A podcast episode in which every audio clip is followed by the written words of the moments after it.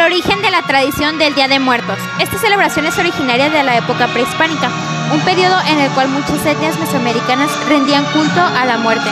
Entre ellas estaba la Méxica, cuyos dioses eran encargados de definir el destino de las ánimas. Sin embargo, para llegar aquí, las almas debían lidiar y sortear una serie de obstáculos para poder conseguir el descanso eterno. No obstante, que para que las almas iniciaran el trayecto, los vivos se encargaban de acompañarlos en la distancia por medio de un ritual. Este iniciaba con la muerte de algún ser cercano. Después se amortajaba al difunto junto con todos sus objetos personales. Luego, cada año, durante cuatro años, se realizaban ostentosas ceremonias en el lugar donde se encontraban las cenizas o el cuerpo del difunto. Así, este complejo ritual no solo ayudaba a que las almas descansaran, sino también a facilitar el proceso de duelo de los familiares. Con la llegada de la población española, este ritual sufrió un proceso de aculturación. La fiesta del dios del inframundo se unió junto con la celebración de los difuntos y se reinventó el proceso para ser concebido como lo conocemos ahora. Se cree que el primero de noviembre todos los santos nos visitan lo que son las almas de los niños y el 2 de noviembre los fieles difuntos, lo cuales son las almas de los adultos. Por esto se deja esos días el altar.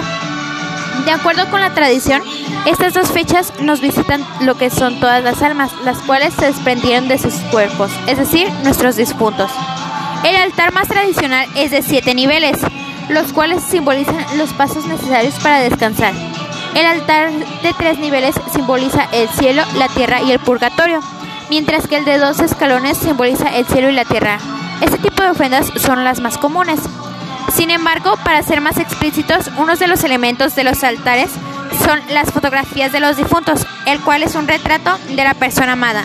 El incienso o copal, el humo que es la guía para que nuestros muertos puedan llegar con nosotros.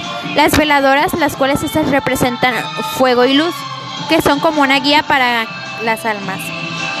Las bebidas favoritas de los difuntos y agua, la famosa flor de cempasúchil, la cual es conocida como flor de 20 pétalos. Se utiliza principalmente para decorar o crear caminos que guíen los espíritus hacia nosotros.